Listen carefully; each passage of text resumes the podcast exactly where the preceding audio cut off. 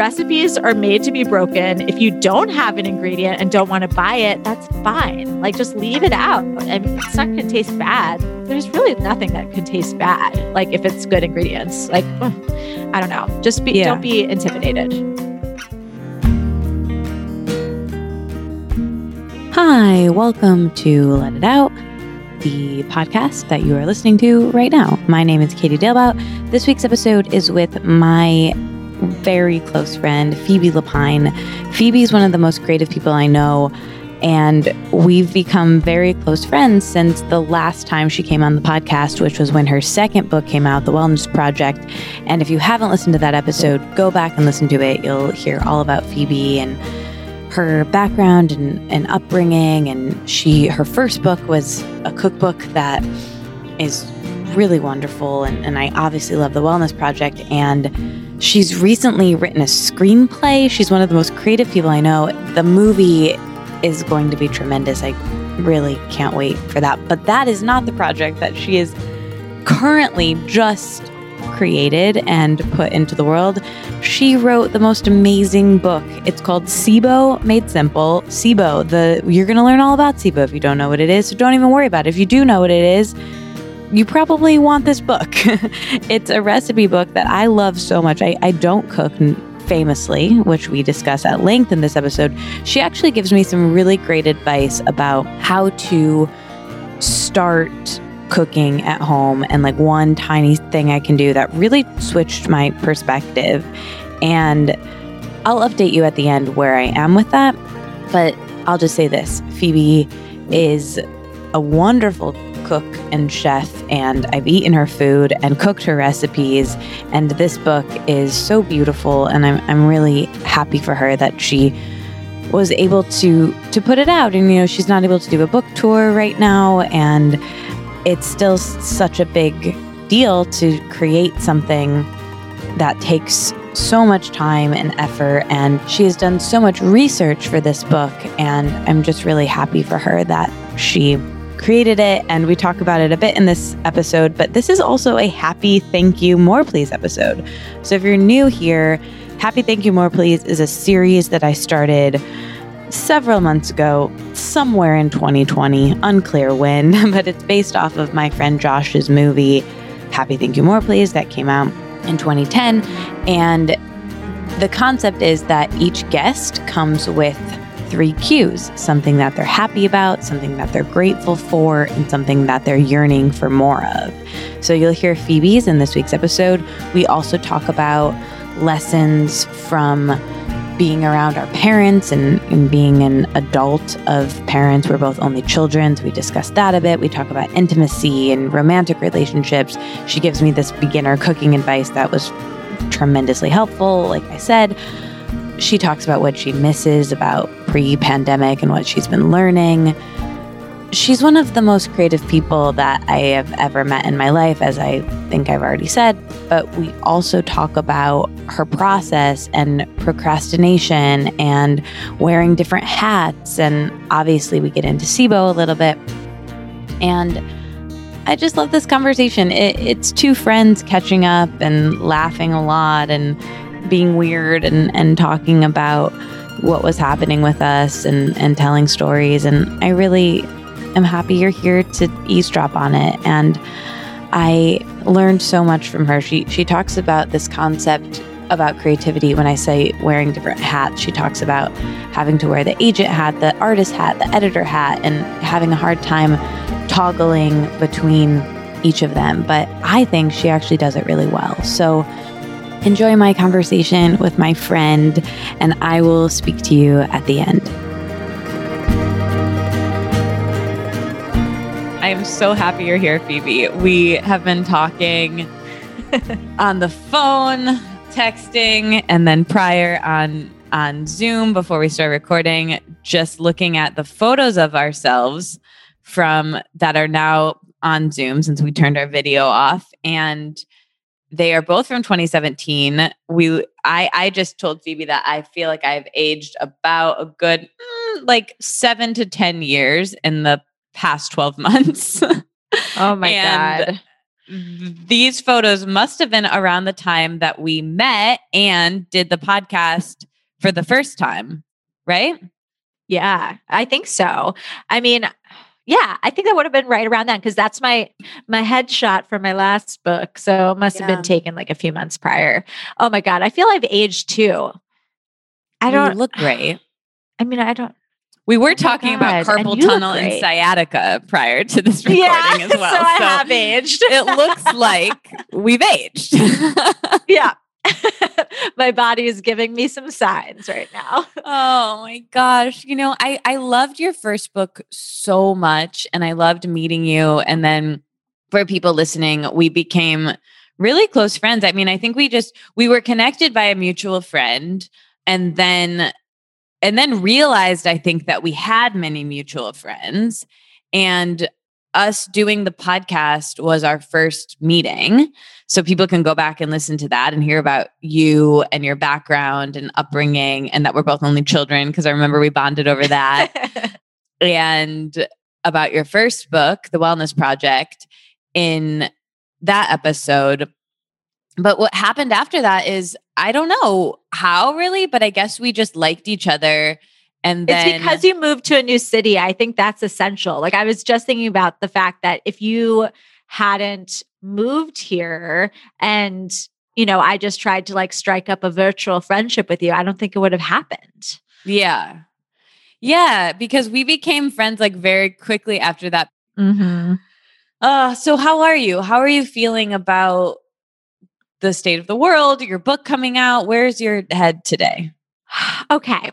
I mean, it's in a million different places, but I have to say, I've had this week was kind of like the start of the promo period, I would say. And so I've had a few of these conversations with like very close friends of mine who also have podcasts. And it's funny too, because there are people that I have been on podcasts with before who I was like just a regular old fangirl of originally you falling into that category and now we're really close friends. So it's been a fun return and i also i just feel my own growth in these conversations because i had so much imposter syndrome and anxiety about the last book probably because it was so personal and so unlike anything i'd ever done before and this one you know could could uh, sprout its own breed of imposter syndrome because it's very medical focused and I'm not an actual practitioner so it's also something I've never done before, but I don't know. Maybe it's just like the earned years in between. But I feel actually like really just like genuinely proud of this and excited to get it out into the world, which is a new feeling. mm, congratulations. I mean, I was saying Thank this you. to you too. Like, it's no small thing to write a book in any time. And it's no small thing to write a book that's so robust. And I, I have been learning so much about SIBO and about all of the things that that connects with and about cooking. so tell us about this book. So you wrote this book called SIBO Made Simple. It's 90 healing recipes and practical strategies to rebalance your gut for good. So this is cool. I love you. No matter what you um, wrote, I would be like into it. And one thing that I love about you that I I want to say right off the top is that Phoebe is also just one of the most creative people I know. Like you wrote a, a cookbook when you were quite young. The Wellness Project is a memoir essentially. And now you wrote this cookbook. And then you're working on a, this is an exclusive. In this pandemic, you have written a screenplay.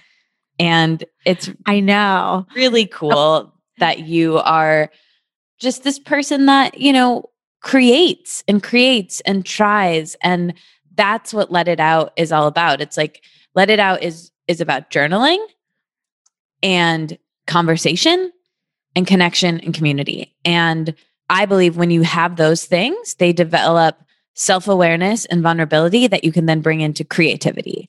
And you are someone who embodies all of that self-awareness and growth and knowing you and knowing you're someone who goes to therapy and is just always growing and then translating that in a really creative way just impresses me so much. I mean, that's incredibly kind. I will also say for those listening that I am not the annoying person who was like, oh, it's a pandemic. I'm going to have so much free time. I'm going to, you know, like do this creative project that I've always wanted to do. No, important distinction. I started a screenplay before the pandemic and I finished it during. I think that starting was key because I don't know that I would have like yeah really had the energy to birth a new project from scratch in the middle of the pandemic. Unfortunately, the pandemic hit while I was trying to finish it. And I had this, like, I was doing like an online program. So I had a deadline, which was really important and like forced me to finish it during the last few weeks of March.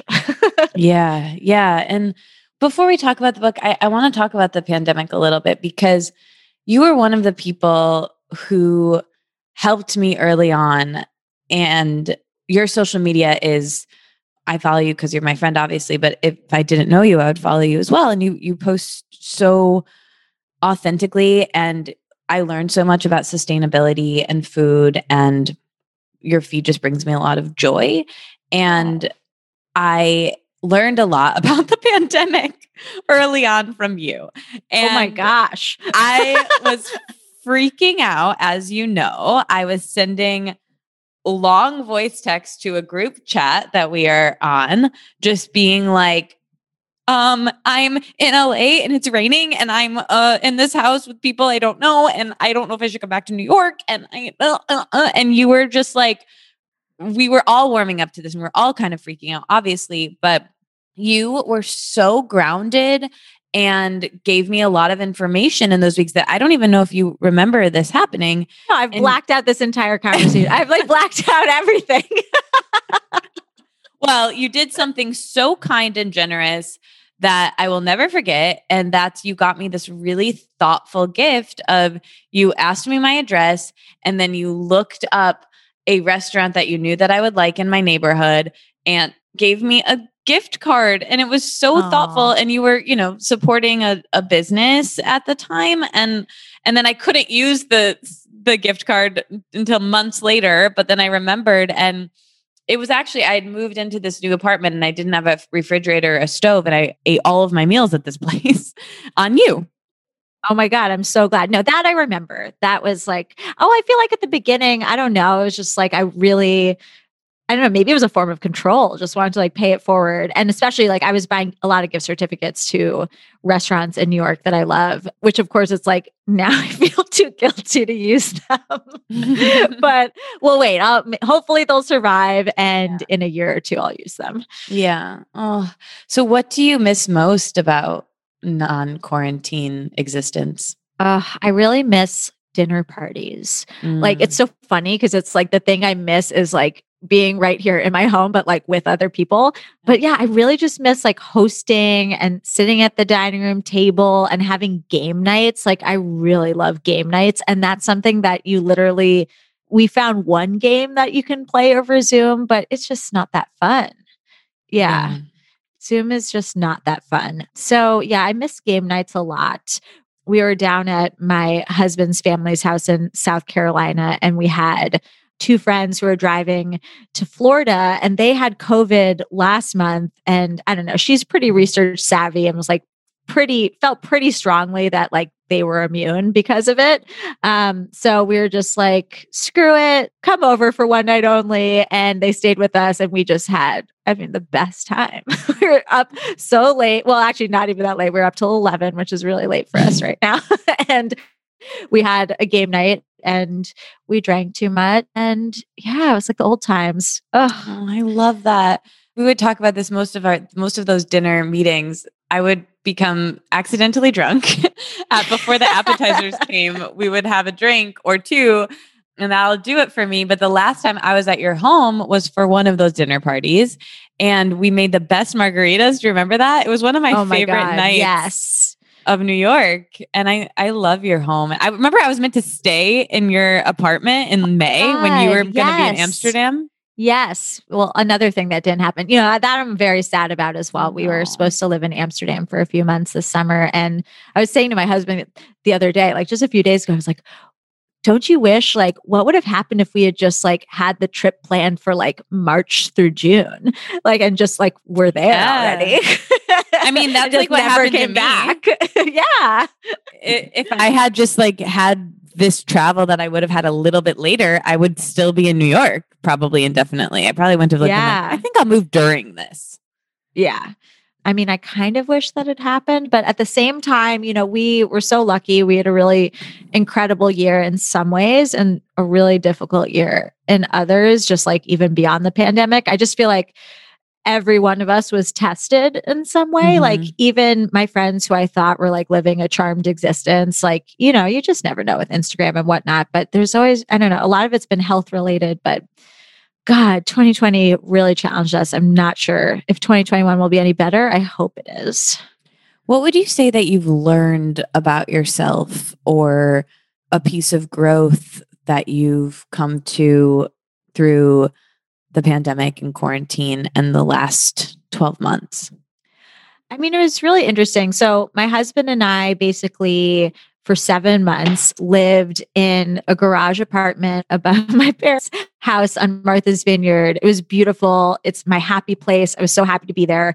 The space we were sharing was really small, and the kitchen was literally a kitchenette. Like, it was like a guest suite it's really never had anything made in it beyond a cup of coffee, if even that. And I don't think the stove had ever been used. It's like not a place you're supposed to cook really at all, let alone three meals a day. So I just felt like there was a lot of throwbacks and like interesting regression. I won't even call it regression, like just a lot of nostalgia. Like I felt like getting back to basics in a lot of ways. And we obviously consumed a lot of content and fiction and movies. And a lot of it for me was things I've already seen and like loved in my teenage years.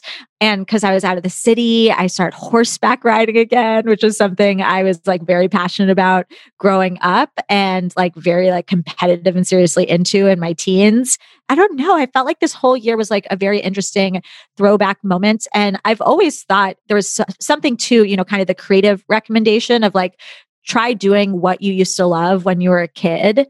And so I don't know. I, I don't know that I have many lessons from it, but it was just, I don't know. I think it was kind of interesting for me to try to at least try to put myself back in my shoes of that age and watching things with a lot of earned wisdom and you know some things that just like didn't resonate at all some and i was like i can't believe i liked that at that age. And other things i obviously like understood the nuances of so much more. And then there was of course i had a lot of really unfortunate health challenges this year which i haven't even like written about yet or talked about. It's just like too raw still. Mm-hmm. um, but one one side of them was just like horrible dental issues, which is like not what you want to have happen during a pandemic. And it was because I had a practitioner take advantage of me.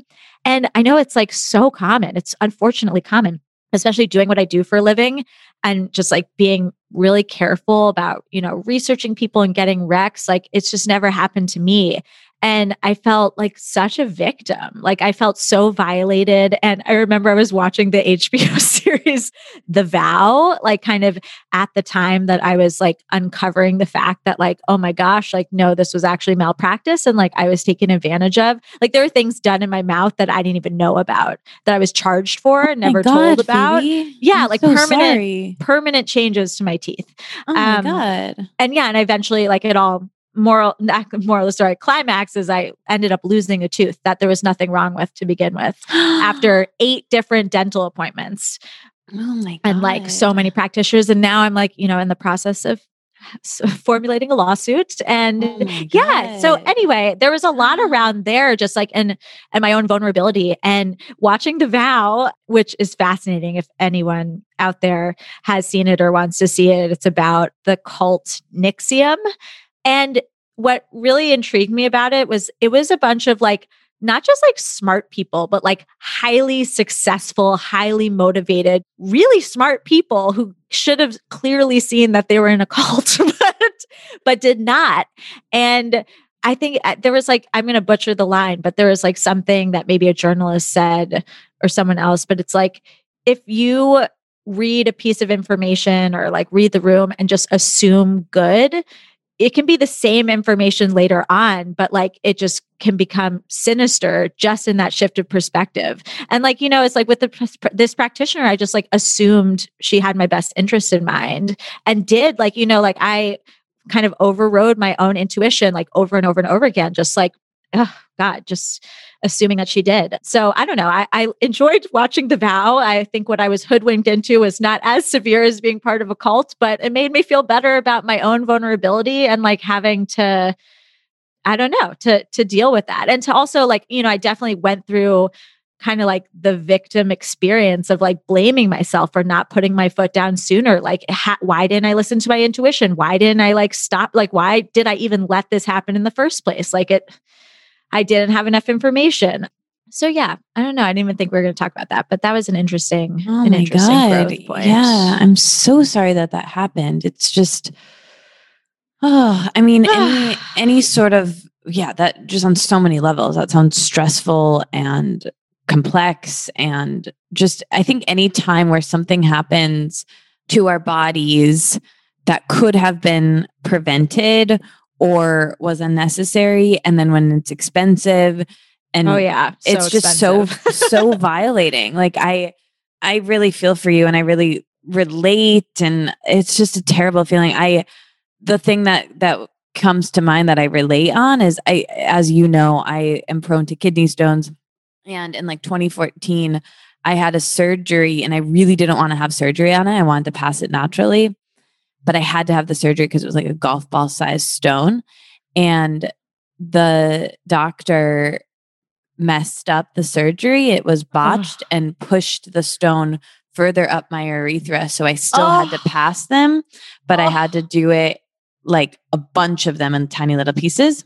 And I'm yeah, so and and I was like, I was thanks. It's just funny because I was like 23 and I didn't even think about like, and it was so expensive. Like I had insurance, but like I had to pay so much money. And I was like, how am I paying so much money for something that was like done improperly? You know? Oh yeah.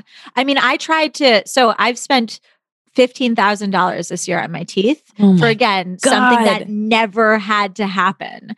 Like, uh, anyway, but it was funny. It's like I am a, a loyal American Express card holder, and you know, at one point there were like it's like too long a story, too many visits to even you know enumerate. But she did do a root canal that was completely botched. Like another dentist like did a full like CT scan and saw that she had like missed a canal, and American Express wouldn't give me my money back. I kind of Oh couldn't believe it. I'm like, if someone like went and to get a manicure and like they only painted half of the nails and Right. sent you photo like evidence of that, it's clearly like a job that's not done properly. So anyway, I love Amex. Otherwise, I couldn't actually believe they didn't come through to me. But you know, it was also a lot of money. So Oh my God. Yeah. Wild. Okay. This is going to be a hard pivot, but we're going to do it. let's do it. Let's let's, not talk about this talk garbage. about another medical condition yes. called SIBO. It's always something with me. And you were joking around with me as I was chatting with you on the phone before we started recording that some bozo on your Instagram asked you a question, what is SIBO? And we were like, you were like, oh man, can't you Google it? But I'm literally going to ask you it right oh, now. Oh no, no. I we would can love tell to the know- folks at home. what it is and how you wound up writing a cookbook and a book of medical journal about this topic. See, it's okay for you to ask because I know you know the answer in its very basic form. Okay, so SIBO stands for small intestine bacterial overgrowth.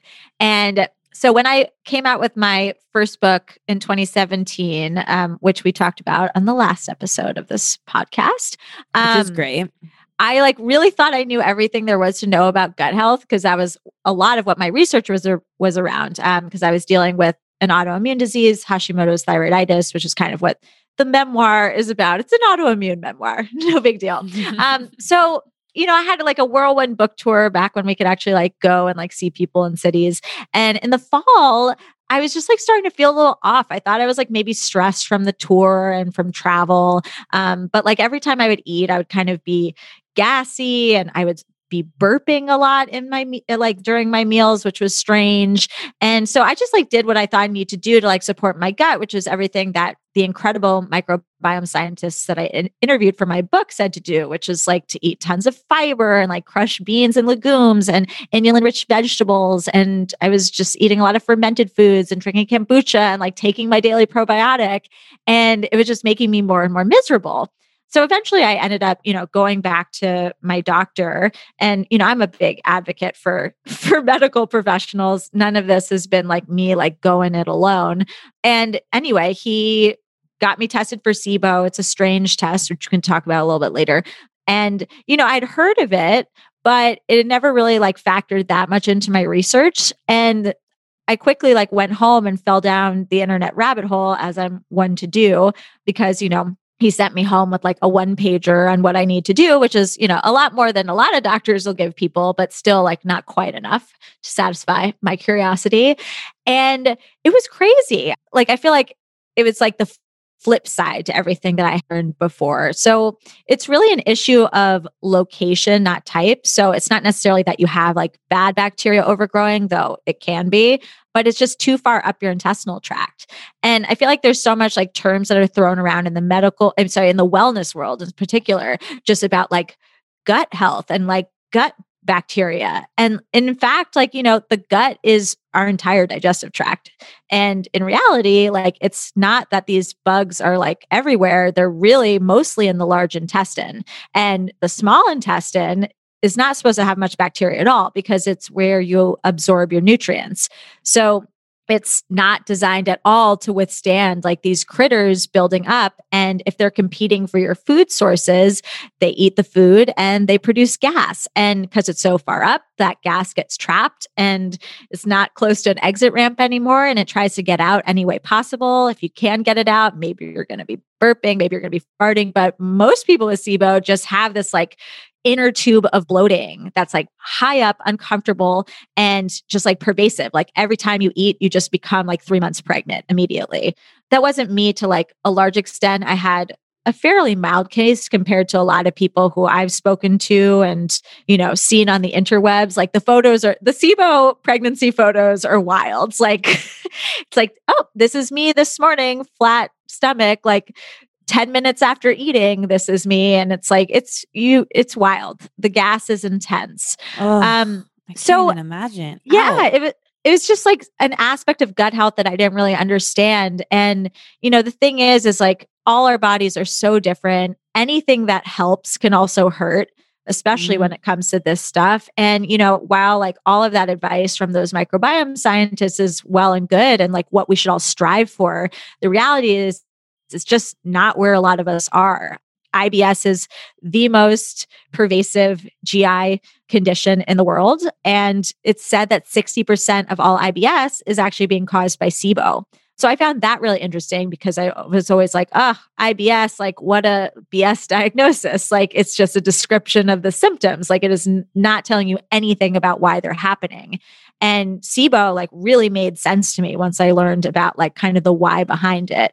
But then, you know, of course, that said, similar to IBS, like SIBO is not really like a disease in and of itself. It's just a, a sign that something in the mechanics of your digestive system has gone wrong, usually a few things in order for those bugs to overgrow, because we have all these safeguards in place. I mean, we have bacteria or, you know, pathogens, foreign things coming in through our new, nose and mouth every time we eat, every time we breathe, every single day.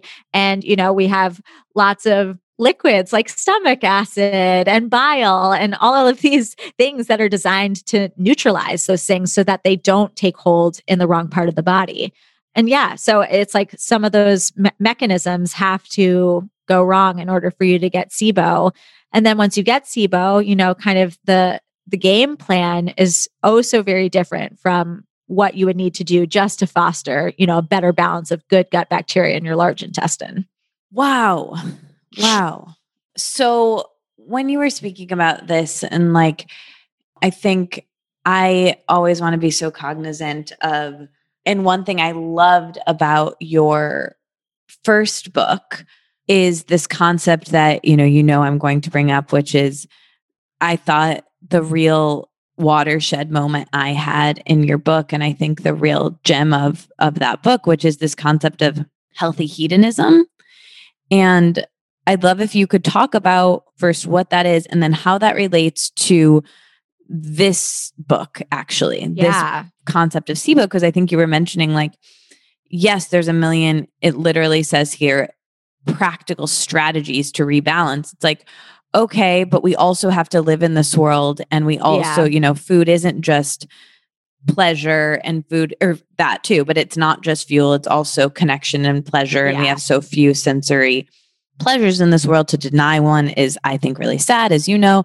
And before I get your answer to this question, I just want to commend you on something, which, you know, I think part of the research for this book was a podcast that you host. Is that correct? That's correct. Called SIBO made simple, same Yeah. name. Okay, I was like, it's the same, right? SIBO made simple. And one day recently, Phoebe asked me a question. She was like, and I was so happy that you were asking this. And it was, I want to talk about eating disorders in connection to Mhm. SIBO. And I instantly was like, you need to talk to Christy Harrison, who, you know, many of you know, the host of Food Psych, the author of Anti Diet.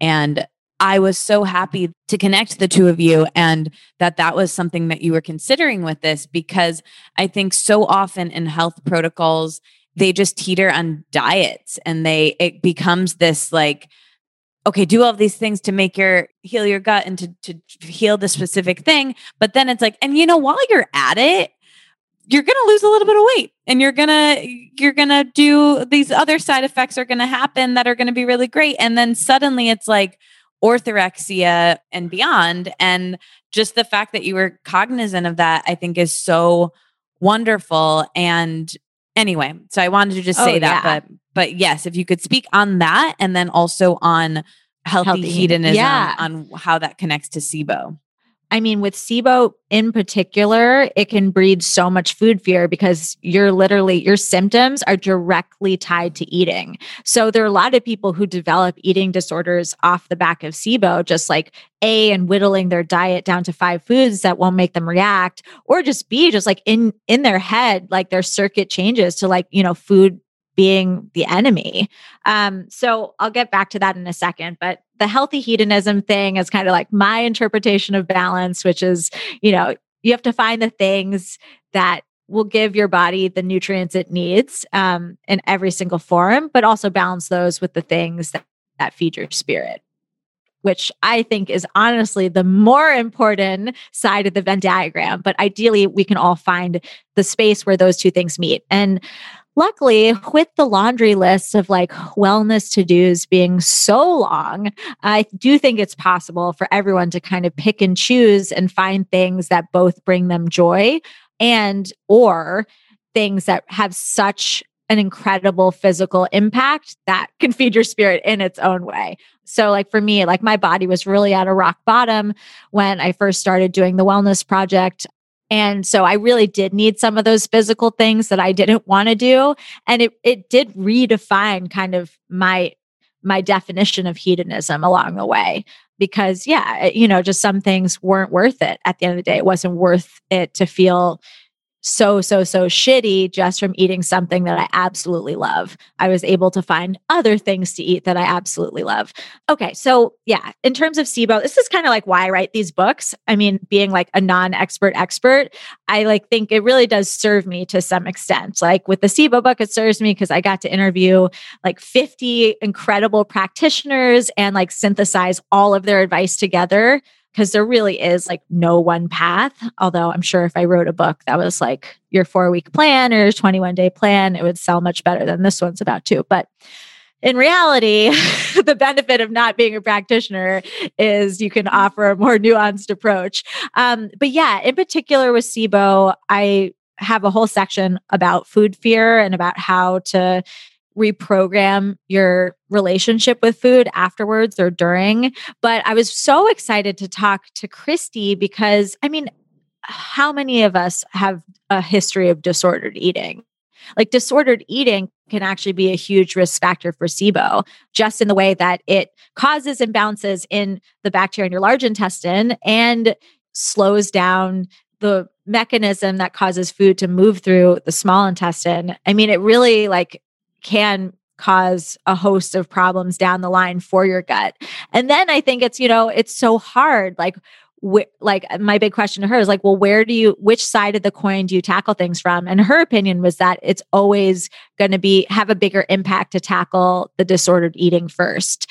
And you know, on the other side of all this SIBO research, you know, there's some people with such terrible overgrowth that like it's you really need to like take some medication and like get rid of that.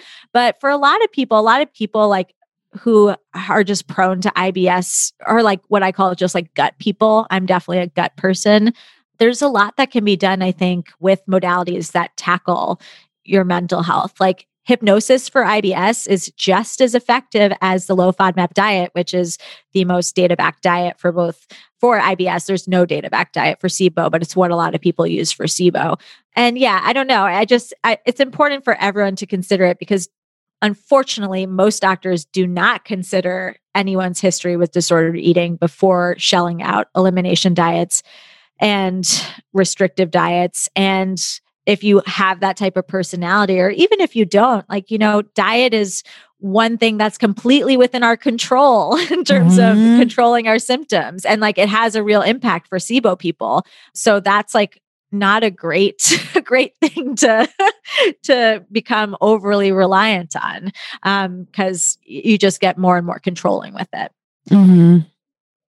yeah it's so funny christy just texted me as we're as we're talking about this. And as people know here christy and i are, are close friends. She's like one of my biggest mentors and and she and i both our eating disorder started with us trying to it's a slippery slope and it teetered in different pockets but the i'll say for me the the biggest portion of mine and christy's talked about this several places including my podcast that this was the case for her as well. But we for her she cut out gluten and then it spiraled you know and it was like i'm doing this for my body and uh and same with me you know it was like i didn't have there was something that I was trying to heal. And I think it, like in my case I didn't even want to say what it was because it doesn't really matter. But you know I was like if I could just heal this then I'll be great. But it was like what I realized was kind of what you said. It was like that wasn't even the issue. I think the issue is that I just wasn't eating enough food you know? Yeah, totally. Um, so yeah it's it's just there's a real self honesty there. And there's a real awareness of diet culture and wellness culture. Oh, yeah. That we have to be aware of in all of this. And I've chosen to ignore it at many times in my life, you know, of like, yeah, yeah, but I think I'm going to do this anyway. And I think the biggest way that my, as you know, as my friend, that my disordered eating has come and gone and come again a million times. And what's been different about it in the recent years is that even though it's been as bad as it has been in the past, like behavior wise, mentally, I can't get away with it. Like I know what mm. I'm doing and I'm self aware. And so I think, you know, with someone who has the propensity, like, which is most of us, I think, and a lot of people here, to go down a rabbit hole, it's learning the information is great and what I love about your your book of these recipes are really good and nourishing. Totally. And I don't think I have SIBO, although who knows. I'm so excited and into them. And that's that's the healthy hedonism, you know? It's like yeah, exactly. You blend those together in the in all of these recipes. Like there's not one recipe in here that's gross. yeah. Well, it's my biggest pet peeve, you know, as a hedonist and as like someone with a background like in chefing. No offense, I'm going to offend people, but like nutritionist recipes are generally so bad. like they're just really sad and like lacking. Um, so this is my gift. This is like, you know, my superpower that I'm applying to SIBO is like, you know, I make really good recipes. I've been doing that for 12 years. And I'm sure there are going to be things in this book that people look at, they're like, I should be eating that. Cause, you know, of course, the laundry list of things we're told not to eat is like so long. And I get people messaging me all the time who are like, Can you eat X on a SIBO diet? Can you eat Y on a SIBO diet? I'm like, guys, there is no SIBO diet. Like literally, there's not. There's no data backed SIBO diet. And, you know, there are different approaches, but the reality is you can eat whatever you tolerate. If something doesn't give you symptoms, there's absolutely no reason not to eat it.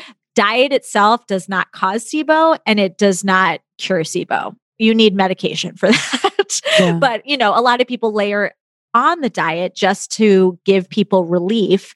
And I do think that's important because, you know, the more that you can, you know, some people see it as like starving the bacteria by taking away some of its favorite foods. And in reality, it doesn't like starve them enough for them to like go away completely.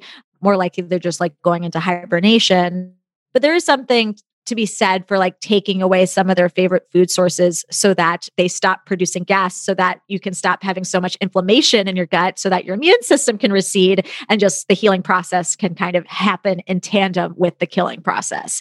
But it's kind of you know i think it's a slippery slope and it's important for people to just like find that happy medium and really cobble it together for themselves and to like keep in mind that like it's actually like while you're trying to kill these bugs it's okay to be feeding them things. It's it's i think you're doing more harm by like being too strict with like an elimination diet or you know low fodmap diet than you know slipping up every here and there. Like if you're slipping up that's great. You're like feeding the critters and then the antibiotics can do what they need to do. Yeah it's always more about adding things in than focusing on taking yes. things out. And I think that's, that's a huge rule of thumb for me. Yeah. Totally. Yeah. This week's episode is brought to you by Athletic Greens. I love Athletic Greens. I've been taking it every morning. You got to get used to it for a second, but it is a really nice thing to add into your routine. I recommend it to my friends and my family. I sent it to my parents actually. Athletic Greens is the most comprehensive daily nutritional beverage that I've ever tried. And, you know, it really does the trick, I think. Fills the gaps of the things that we might be missing through our food. And there are so many stressors in our lives that it can be difficult to maintain nutritional habits and give our bodies every single thing we need in you know our busy schedules and you know we might not be sleeping well or exercising and of course stress and simply not eating enough food or not you know getting everything you need that's where athletic greens can help their daily all in one superfood powder is your nutritional essential. It is by far the easiest and most delicious nutritional habit that you can add to your routine, and it will really help you to just feel like you're getting all you need. I take it in the morning before coffee, and I just, I was gonna say, slurp it down, but that sounds gross. But I just drink it, you know, I, I, stir it up. It's a nice little ritual. I take this tasty scoop of athletic greens, which contains 75 vitamins, minerals, and whole food sourced ingredients, including a multivitamin, multi mineral, probiotic, greens superfood blend, and more and it all works together to fill the nutritional gaps of what we're eating and increase energy and focus. It aids in digestion and supports a healthy immune system, all without needing to reach for multiple products. I really like that. I don't have to take a bunch of pills. I just drink this drink, have my coffee, bada bing, bada boom.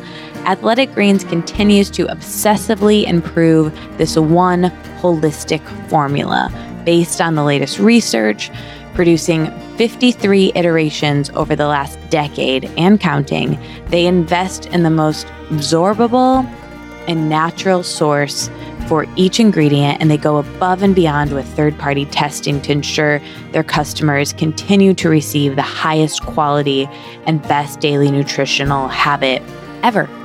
It's lifestyle friendly, whether you, you know, avoid dairy or gluten or all of that. It doesn't have any of those things. And right now, Athletic Greens is doubling down on supporting your immune system during these winter months. So they are offering you, my audience, a free one year supply of vitamin D and five free travel packs with your first purchase. If you visit my link today, you'll basically never have to buy vitamin D again. So, whether you're looking for peak performance or better health, covering your bases with Athletic Greens makes investing in your energy, immunity, and gut health each day simple, tasty, and efficient. So visit athleticgreens.com slash Katie, K-A-T-I-E, and join health experts, athletes, you know, people all over the world to make a daily commitment every day to getting some, you know, more nutrients. Again, visit athleticgreens.com slash Katie. That's A T H L E T I C G R E E N S dot com slash Katie, K A T I E, to get your free year supply of vitamin D and five free travel packs today. Today's episode is also brought to you by a supplement that I've been taking and I love called Nutrafol.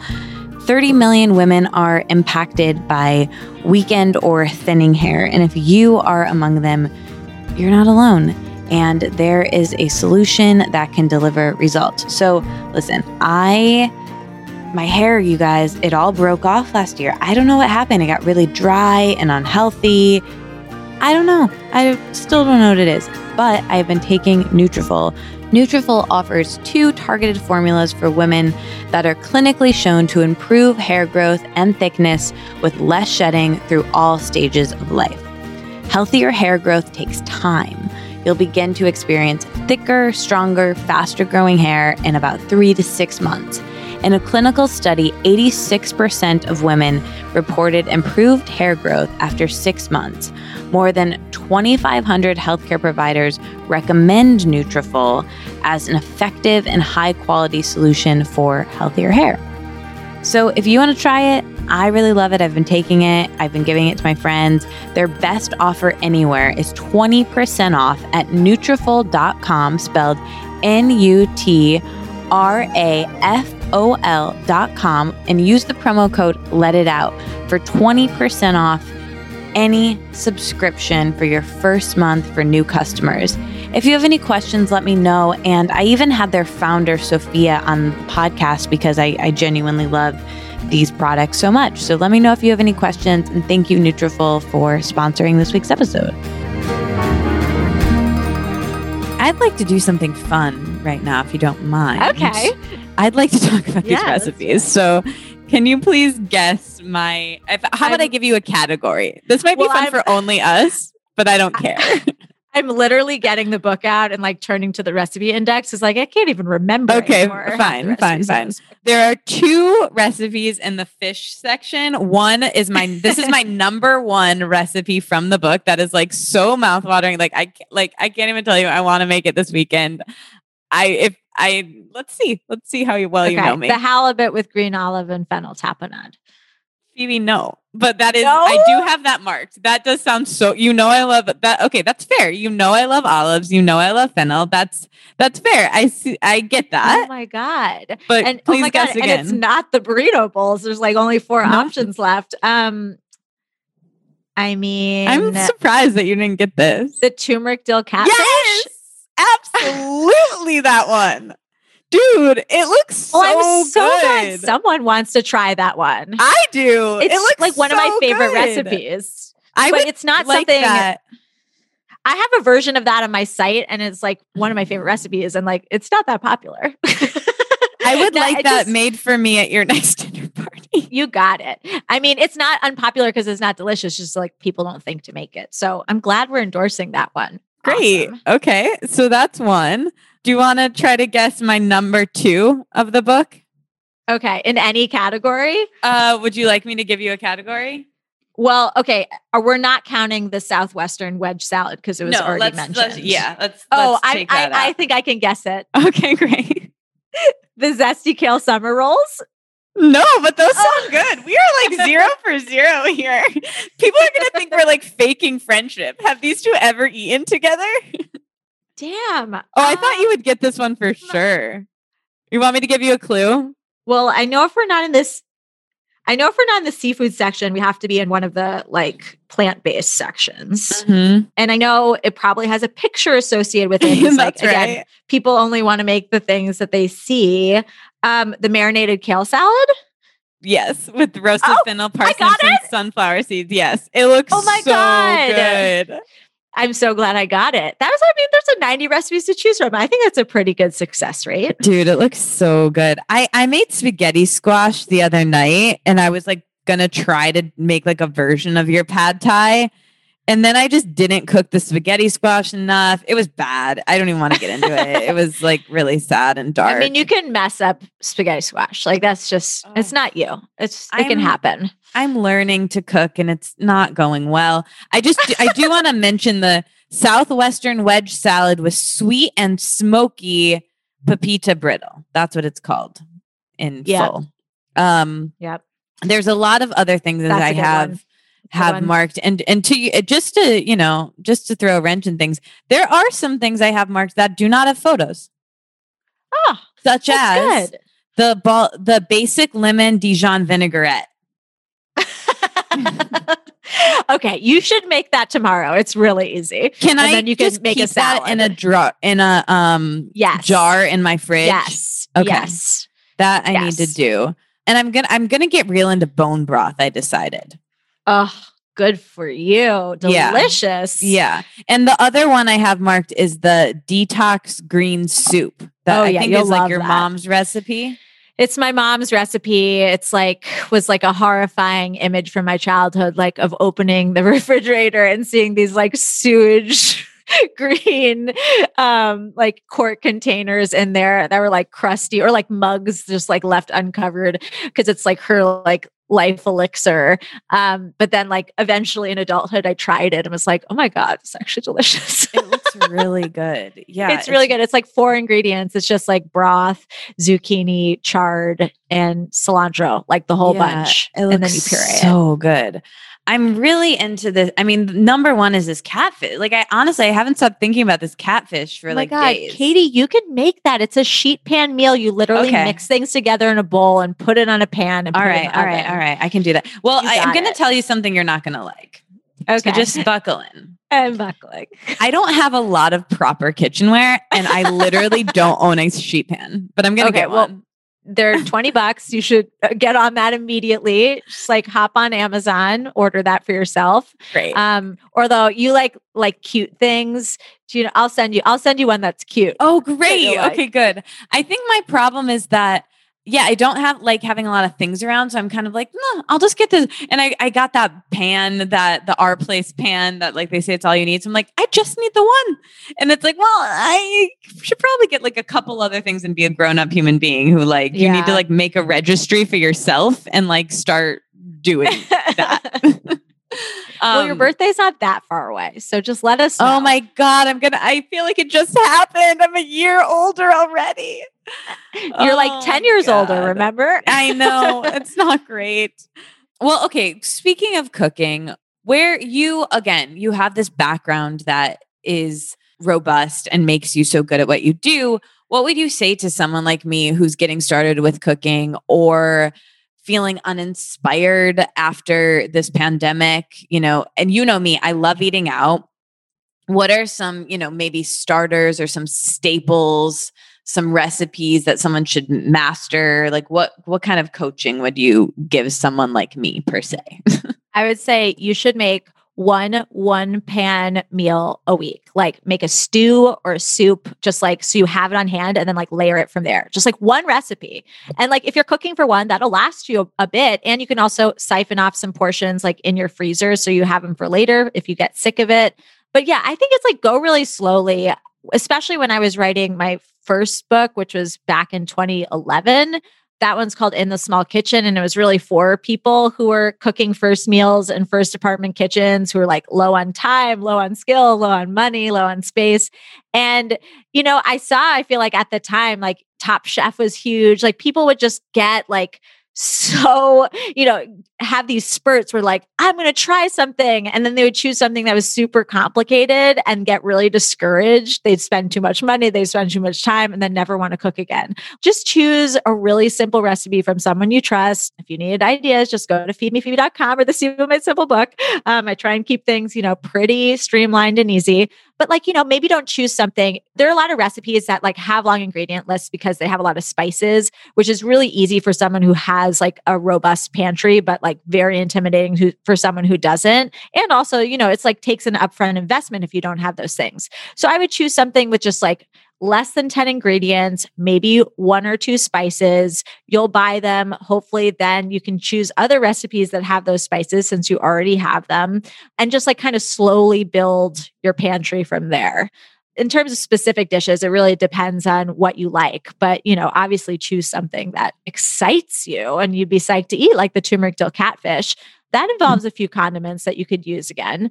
And also, I would say, and this is hard when you're a beginner cook, but recipes are made to be broken. If you don't have an ingredient and don't want to buy it, that's fine. Like just leave it out. I mean, it's not going to taste bad. There's really nothing that can taste bad, like if it's good ingredients. Like, oh, I don't know. Just be, yeah. don't be intimidated.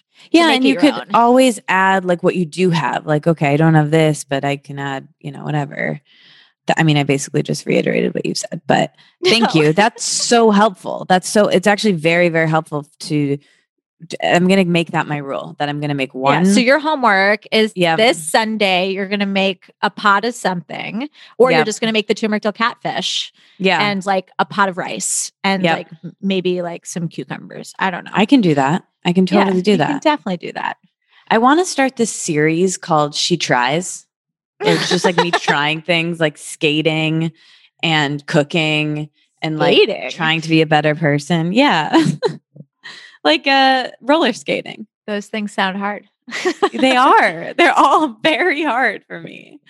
Going back to creativity.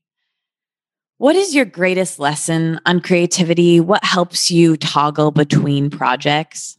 Uh I mean, I just give myself, I, they, I don't know, they're like two opposites. Cause, like, on the one hand, I do think that creativity, like, you know, the inspiration isn't always there, but like, if you can force yourself to sit down and write, this is specifically for writing, but it probably goes for painting and other mediums too. Like, if you force yourself to sit down and do the work for like two hours in the day, um, then you know you're you're going to end up with something. That's i mean that's how i wrote my screenplay. I thought like what i was writing was total shit but then once it was all on the page i like read it i was like oh like you know what? It's not terrible. Like there's a lot of edits to that need to happen but had i not just like forced myself to write when i absolutely didn't want to write that would have never happened.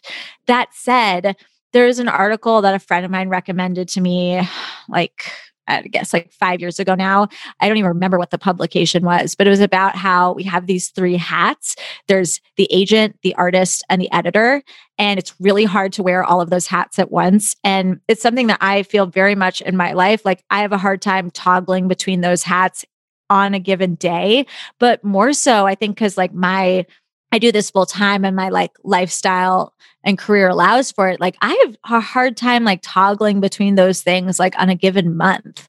I think it was why I was talking to you about the screenplay. Like I've had these revisions I've been putting off and putting off, and I meant to do them over the holidays when I had some quiet time. But it was like because of this book launch coming up, my agent hat was so on. It was like I couldn't even go there with the creativity.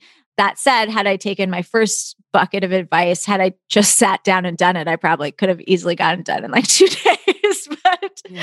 it's something I struggle with and I give myself a little bit of permission around. Um, so I'm hoping that this month is like really when I have to focus on my agent hat. And then afterwards, I can take it off and get back to the artist. I think I heard Ira Glass talk about this once on an interview with him about interviewing. And he spoke about with This American Life, there's so many moving parts that he's part of.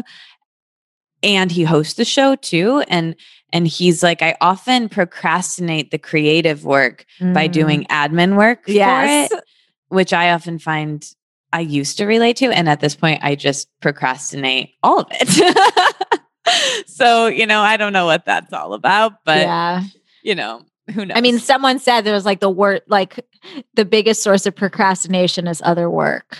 yeah. Like, yeah. I totally feel that. I mean, that's what I did all of December. now it, for me it's been i mean granted i was moving so i'm like really clearly don't have a lot of things and like starting from scratch and moving across the country in a strange way took up a lot of my energy and time but i have this weird new it wasn't like i didn't clean before but like where i lived in in new york as you know i, I always lived with people and we had a cleaning person come and i guess i've just haven't lived alone in a long time and cleaning has become such a source of procrastination yeah. that like I've really missed going to a coffee shop or co-working space because you kind of lock yourself in. You're like, you can't clean or oh organize Oh or distract God. yourself with any of that.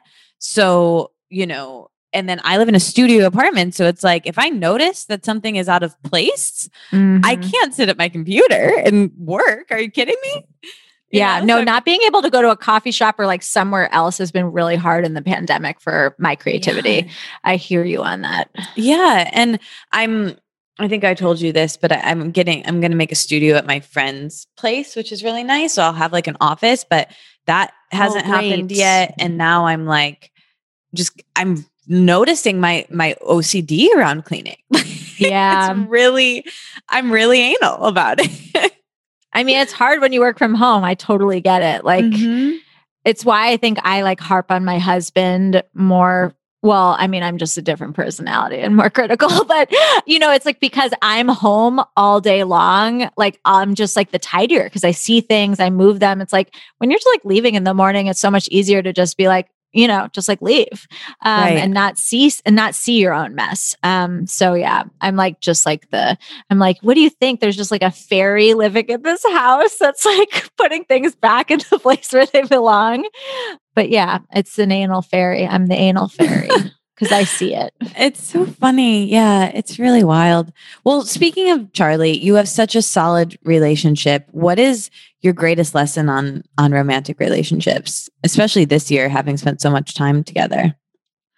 Oh my God. I wish I was an expert on that. I mean, the, my last book, The Wellness Project, is very much like where does health fit into your social life, as we talked about before, but then also like, you know, the person that you're sharing your life with, because you inevitably like kind of inflict your own health trial and error, whether you like to or not, on who's sharing your home Or Um, eating disorder? yeah, or eating disorder. Oh my gosh. I mean, I think I really struggled for a long time, and I know a lot of women do with like being the cool girl. I can't remember if we talked about this in our last episode. I feel like we did. I think about that all the time. I wouldn't be surprised if we did. Yeah. And like that was like such a like that was the pain point. That was like the the source of conflict for me becoming healthier. I was just so fearful of, you know, what he was going to think if I squashed that image of myself. When in reality it's like you don't want to like I don't know, like not catfish, but like hoodwink someone into falling in love with you if like that's not who you are. If someone's going to love you anyway, like it's going to be for exactly who you are. So, yeah, it's just it's a crazy fallacy that we've all convinced ourselves of just for fear of not being loved, but in reality it's like you can't really fake it. Like you can't really I don't know, trick someone into falling in love with you. Although I'm sure there are plenty of plenty of examples in pop culture and in the world of that. But Yeah, I'm um, thinking usually those whole- relationships don't last. Unless you're Alec Baldwin, maybe. Have you heard oh my that? god. Oh yes. I mean, God. Um, yeah, who hasn't? You know, I think this has come up in the last, it definitely came up in my episode with Whitney from a little bit ago. And I'm sure I've said this multiple times, but I heard this quote years ago about love that's like, and about intimacy, I guess. It's like, we all want to be seen and loved for who we really are. And we're most scared of being seen and, Yeah. and not loved for who we really are. That we That's put the on quote. these, yeah, that we put on these. Uh, do you know who said that? I have no idea, but they said it better than what I was trying to say. Right, and they said it better than what I am trying to quote. Um, but essentially, it's that people will get the gist, and you know, you have to like keep up the jig of whatever your mask you're wearing, and that blows for everyone involved because A, I think people can tell, and B, then you're being loved for something that's not really you. And um, Yeah. and so it's just like you might as well cut out the middleman and and and just be that as much as you can to start. And and that's not easy. And I No. have not been able to do that well in romantic relationships. And I mean, I didn't do it well for, I mean, e- even the person I'm married to at the beginning. Yeah. Yeah. Yeah. It's it takes time and and with friendships, you know, I think it's yeah, it, it's kind of the only option though once you once you are able to do it, it that intimacy, I want it and I fear it in equal measure and Yeah. um yeah, it's just anyway. All right, you have spent a lot of time with your parents this year. What's your greatest lesson on family or being an only child? oh my God. Oh, these are like really hard hitting questions, KD. I mean, being an only child is and a curse. I really do think that it makes you who you are. Obviously, having siblings and that dynamic makes you who you are as well. But I think there are like commonalities that just exist with only children. Um, I think the independence is really incredible. I think I definitely would be a different person if I hadn't had like that sense of independence ingrained so early on. But I don't know. I mean, I I feel a lot of I felt a lot of stress in the pandemic around my parents because they did not take it as seriously as I did and, you know, were kind of unwilling to face their own frailty, i.e., the fact that they are over 70 and like in the high risk portion of the population. So I think I personally, like, that was kind of one of my big lessons with them. And like, you know, it's a lesson everyone needs to learn that you can't change other people, you can't control other people, like, you cannot control how they show up, how they treat you, and you cannot base your own emotions and feelings off of how they show up and treat you. That is codependence. So I think I had to like really hammer home that lesson this year. Um, because of course it was like almost like I had like a moral justification of my trying to control them. like, you know, it's like I want them to not die. And yeah, it was really, really hard for me to see them put themselves in danger over and over again. And then like, you know, to like put us in danger too. It's like I'm where I don't want to get COVID either. Like so Yeah. there was a lot of boundaries that had to be formed. I was really grateful that we were not sharing a physical space so that we could put those boundaries up. But yeah, I guess I, I really had to like be more comfortable with disappointing them in a way that I hadn't been before. And also in just making sure that my own happiness didn't suffer as a consequence of their choices. Hmm. Yeah. Well said. yeah, I don't know what the lesson is though, but that's, you know, what I'm working on here as a 35 year old person. well, one thing I guess I'll I'm curious about that I've been feeling recently is as my parents get older, I don't have anyone to process that with as an only child. And I know it's only going to get, this is bleak, but like it's only going to get harder from here, you know? yeah. in terms of them aging and eventually dying and what that means and you know i just think that not that you know having siblings makes any of that a walk in the park it's hard for anyone but No, it makes it easier. yeah it is a is it's a lot to be alone in i think and i and i think too you know if you have a partner or don't have a partner it's just like you know it's a and i have a lot of as you know i have a lot of i was kind of raised by a i always say on an adult farm by a village of single my mom's one of six and they all don't have partners and raised me and so i think about it all the time of like okay that's those are a lot of people to to you know watch age and processing Yeah. that is heavy. well, I will say that's a very interesting. I didn't know that your all of your mom's siblings were single, but I was going to say that one day when you have a partner, it's going to feel easier. I mean, it's different. It's not as much their burden as it is yours, of course. But I have to say, having Charlie at the dinner table with me when my parents do something ridiculous or like Mhm. offend me in some way that just like fires up all of my all of my issues, like to have someone there who's witnessed it and can be like, yeah, like you're not crazy, like that happened is great. And especially, you Yeah. know, I'll, I'm going to cry. Um, Alzheimer's runs in my family, like very high risk, like very intensely so. Like it's it's an inevitability for my father, probably for me too.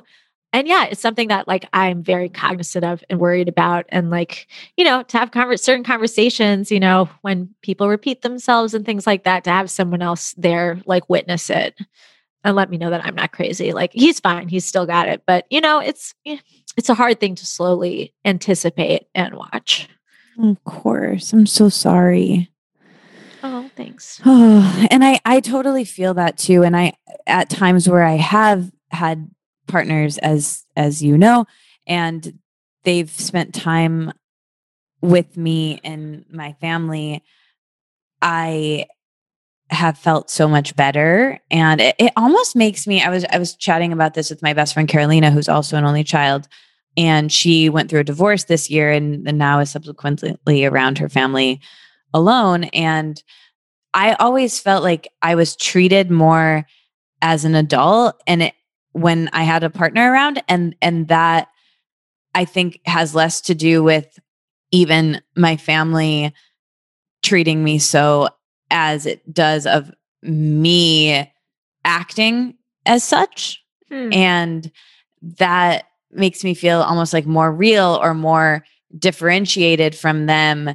Definitely moving helps and having some distance but yeah it's it's complex for sure. And i think only childness as a defining characteristic is something i don't hear spoken about that much. Um and i always you know it scratches an itch for me to talk about Totally. is that such an only child thing to say no, one day we're gonna have the Only Onlys podcast. Hashtag Yeah. me, me, me, me, me, me. And we're gonna talk about it all the time.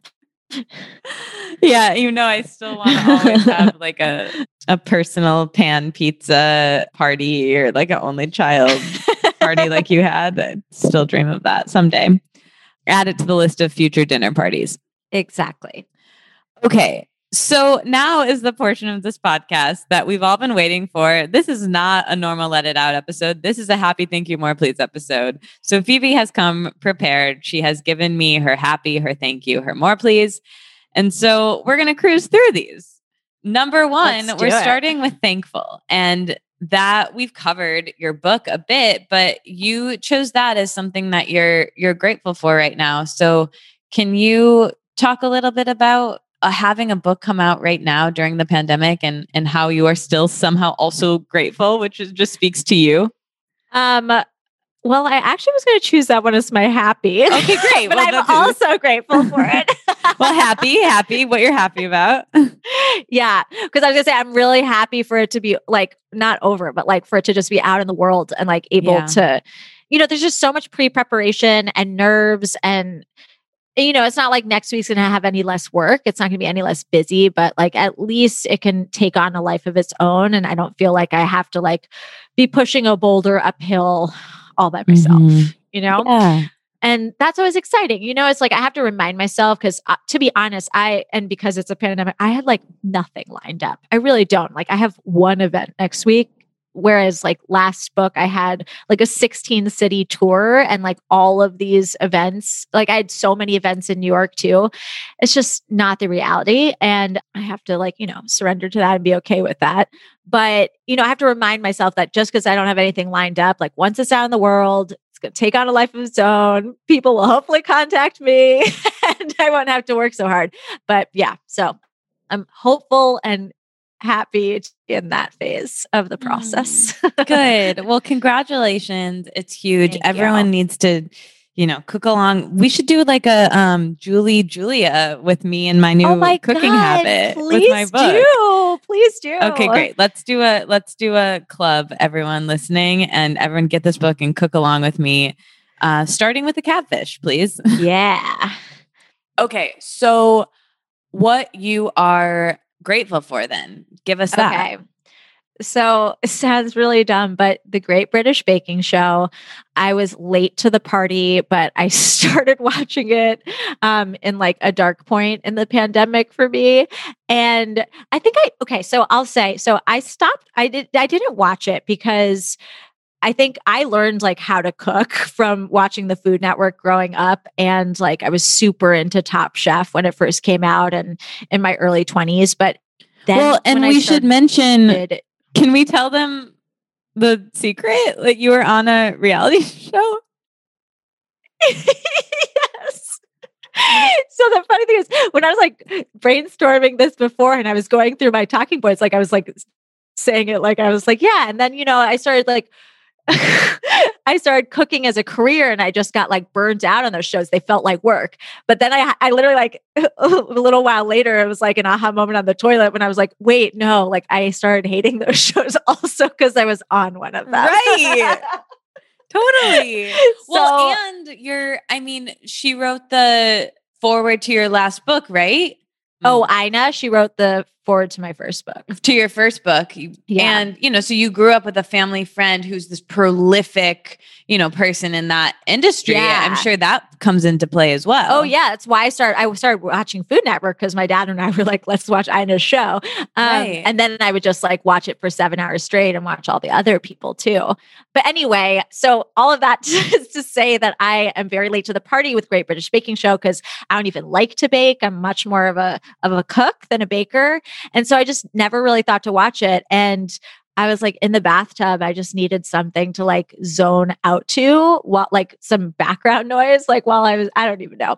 And I put on an episode and I was hooked, man. It is the happiest, most joyful show that's out there. And we've watched, I got my husband into it, who is someone who like does does not like food shows and doesn't not like food shows, but just like was never that into them. He agrees. Um, yeah. So it's like we'll be watching a show that's like a little bit darker, and then we'll like watch a bake before we go to bed. That's what we talk about. But it was funny. We started um habitually just like instead of like saying grace, like our modern grace is like we say three things that we're grateful for before we eat dinner. Before we, by the way, before we eat dinner in front of the television. So um it's not that grown up. But I said multiple times, like, and I like cried by saying, I'm like, I'm so grateful for the Great British Baking Show. like it brings me joy. It's like been such a I don't know, a bit of light in the darkness for me. And like there was like I went through like a couple hard things, like and this was like some of it involved my my teeth, but other things that like there was like a, one really bad week where I was like the only thing that made me happy this week. Obviously there were other things like my husband, but like was the Great British Baking Show. I love that. We need that. I mean, our mutual friend Serena calls it instant happy. Yeah, it's my instant happy this year, and I'm just like really fearful about what happens when I run out of seasons to watch. Well, I'm almost there. More. Oh, I, I hear will. there's a there's a kids one. Have you? There's like so many. I'm sure there's no yeah lack of Great British Baking. okay. I'm just making Um, sure you're okay. Like yeah, oh yeah, yeah. yeah. I mean, I've like found other things now too, but Well, with that, other things you an honorable mention. You said teenage nostalgia, The Great, the TV show, Queen's Mhm. Gambit, Mhm. TikTok, The Sopranos. I will So also say TikTok has been a real source of joy for me as well. I was super like I was just like what are these kids doing? Like I hate social media to begin with. I hate Instagram, but for work I had to do something on TikTok and once like my my algorithm found me there, it's just like, "Oh my god. That is where all of the creativity, like it's like where all of the out of work theater people are, it's where all, all the out of work dancers are it is such a beacon of hope to me. Seriously, like, and even people who do not have those things as their careers, like, there's some people who are just so funny and weird. And also, the animals just make me smile. So, yeah, if I'm in a dark place, I'll also go on TikTok. And luckily, my algorithm makes that a really happy place for me. That's what I've heard, but I haven't partaken in any of these TV shows, TikTok. I mean, it's such a time or the bake suck. bake show. Oh, okay. Well, I don't know which one to recommend first. Um, All right. Well, if I you join TikTok, you won't have time for all the others. well, I've got a lot of options, which is great. Well, one Yes. thing that was on your honorable mention list that I want us to mention here that I I have partaken in, as you know, it, and you mentioned it earlier, hypnotherapy. Mm, yes, yes. So you recommended a, a hypnotherapist to me, hypnotist. I don't know what the terminology is, who I saw before the pandemic started in January, late January. That was very helpful. And then I just started seeing someone else who's like a real medical hypnotherapist to Mm. help me with some aspects of Hashimoto's that have been like roadblocks for me. And yeah, I'm just like super grateful for that modality. And I also think it's really interesting for SIBO people. So um yeah two snaps for hypnotherapy. Yeah, I I've never talked about it on the show, I don't think, but previous podcast guest, Andre Vermeulen, actress, she recommended this person in Los Angeles actually, and I came here mm, for a visit, but like kind of mainly to do my session with her in 2019 when I was very depressed, as Phoebe knows and it helped it helped a lot so anyway i haven't thought about it much since and mm, yeah i might get back to it. Yeah. So what you want more of i am so curious about.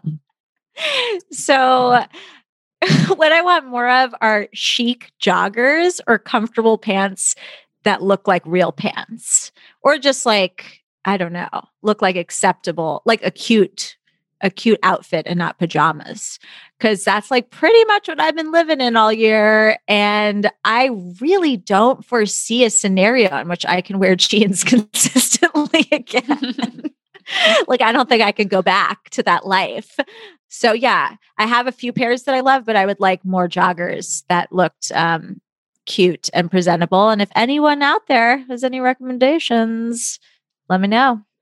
I don't have any recommendations but i i've only worn I've gotten dressed every day of the I mean it's not great. Don't no one no one write home about this, but yeah, I was like getting dressed every day in the summer and like, you know, dresses are like really like hot weather clothing. And even now like I'm wearing pants every day, but the pants I'm wearing feel like sweatpants and I've been wearing a lot of like and I don't know if this will scratch the same itch for you, but all the pants I'm wearing are are pants pants, but they feel so comfortable. Like I'm wearing right now these Levi's very high waisted, wide leg white pants. And my friend Christine, friend of the podcast, got me really into because I was doing ceramics. Um, and she does ceramics and so many things. We've been really into like workwear pants. So like wearing like tube tops or tank tops with like Carhartt pants or Ben Davis pants and that has felt really good. So I feel like that's a look that you could bring to the Yeah. other coast.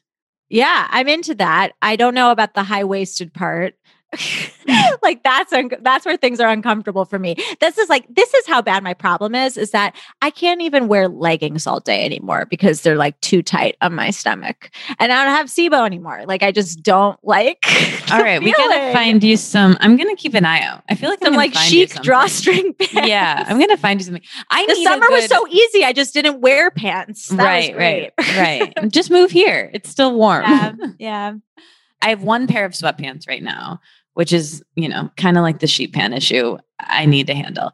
But I sleep in them every night and they were a I stole them from previous podcast guest Deanie. I went over there for it was my last like dinner night. This must have been like March 12th or something. And I went over there, they made dinner, and I had like walked there in the rain. And she was like, Oh my God, you're so wet. Like, do you want a pair of pants? I was like, Yeah, I do. She gives me this pair of sweatpants. I eat this beautiful dinner in this pair of sweatpants. And they are free sweatpants she got at like a race or something. and I didn't really read what they said. So now I've they're the only pants I have here because as you know, I had like come from Australia and Bali and I had like only tropical clothes. So these have like really gone with me through the through the summer. Wow. So this summer, I'm living with someone, and he says to me one day, out of nowhere, um, it's I'm not wearing them. It's like this is like morning or something, and I'm like in clothes, and he's like, "Hey, um, do you have hummus pants?" I was like, "What? What do you mean?" I was like, "I don't," and I was like, "Oh shit!" I was like, "Yeah, I do." and turns out these pants that she got free at like it was sponsored by Sabra or whatever, the like hummus Oh brand. And so they say that really big on the pants. She was probably thrilled to like give them to you and have you like take them away. know she knows that I have these pants still, but I literally That's slept in them that night. And yeah, so I'm just looking cool in my uh, hummus In your pants. Sabra pants. So I'm in the market for a new pair of pants myself. okay. I'll let you know my faves. Please. All right. Well, this was a delight. I love you Oh. so much. I'm so excited about your book. Thank you so much for being here again. Thank you. And I can't wait to have you the back when highlight of the book process. when your movie's out. Oh my God. Fingies crossed, everybody. That'd be so exciting. Thank you for all of your support and your wisdom. And this is just, again, this is the highlight of the book process for me is having Mm. these conversations. I love you. This is so great. Well, let's end with the let it out deep breath. You ready? Yeah. Okay, inhale. Let it out. Ah, love it. We did it. First week of the year felt like a year. And Sure. uh, we're ending it with this.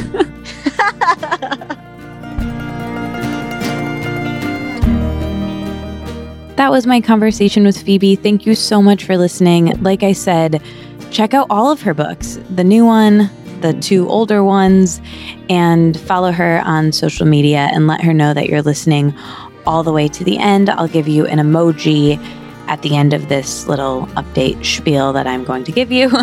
and you can comment that on her Instagram, on my Instagram, on Let It Out's Instagram. Let It Out has an Instagram. It's Let It Out with three T's. And I would love for you to follow us there and tell us that you're listening and tell us what you want more of. And anyway, I love doing this podcast and it means a lot that you're listening. If you want to support the podcast, support the sponsors and feel free to leave me any feedback and reviews and, you know, on Instagram or however you want to tell me if you think I should keep doing it or not. I'm really excited right now about Creative Underdogs. It's the membership that I started at the end of last year in October and was my favorite thing of 2020. It's a creative incubator where people who listen to the podcast and are part of this community can come together and bring their creative projects to ripen and grow. I have an artist conversation every single month as a guest, much like Phoebe. Phoebe will be a guest in the future. And we have a different topic, a different theme every single month, and then we do a work session together. So there's, you know, three sessions per month, once a week, and we in that work session we do a couple of pomodoros together and we talk about what's going on with us in between the pomodoros and we keep zoom on and and we get work done you know during the 20 minutes of of work time and it's just lovely and I love doing it so much. So if you want to join, we're taking February off, but we will be restarting in March and that's the only time March and October are when when people can join. So if you would like to join, great. And you don't have to be working on a creative project, but most people are are always working on on something, you know, it's whether it's organizing something in your home, someone was starting a coffee shop, we had a painter, we had a ceramicist, we have. They're all still in it and lovely and my favorite people. anyway, I'm so happy you're here in this episode. Or I'm not sure if we mentioned her, but Phoebe and I have this mutual friend that you probably know, Serena Wolf. Serena and I host a podcast, a mental health podcast called Spiraling. It's about anxiety and if you are someone who spirals like I do and has anxiety or, knows someone who has anxiety or loves someone who has anxiety, you might like that podcast as well. We just did a year in review episode and we have part two of that coming out next week. So if you don't know about spiraling, that's the little spiel. And if you have been listening or want to listen or go back and listen to it, that's another project that is a Let It Out produced podcast. So I would love for you to listen to Spiraling. And last but not least, a lot of people saw on my Instagram that I was posting about journaling and morning pages, and that journaling is a practice that I do. And and I had a lot of people be like, "Oh, do you have any tips on that?" And I'm, I'm, I was like, "Oh, actually, I do. I wrote a book about journaling in 2016, and I forget that you know it's so long ago now that it's such a part of my work and my life that I, I forget that not everyone knows that. And and so we have these journaling kits now on on Let It Out that, you know, if you are going through a breakup and want to do some journaling around that or want to start writing or start a writing practice and maybe share your writing, we have a, a kit for that. So if you want to check out our, our journaling kits, our their online courses, their workshops that guide you through. I, I just didn't really like the name online course, but you know, maybe I should just call them that. But I thought kits, like a, you know, like a tool kit, like a soothe kit, I thought it was cool please give me your feedback on that because I think it might just be confusing. Thank you so much for listening. Email me if you have any questions about anything Creative Underdogs, kits, Phoebe, whatever. I love you. I did get a sheet pan. I haven't made the catfish yet, but I think I'm going to make it tomorrow, which is the day this podcast is coming out. So check on Instagram. If I make it, I will definitely be sharing. And I hope it goes well, really, is all I have to say to you about that. Let me know who you want to see on the podcast. The emoji for this week is the cat and the fish. The cat and the fish, the fish and the cat, whatever order you want to do it in. But send it to me, send it to Phoebe. Let us know you're listening to the end. And I will talk to you next week. Love you. Bye.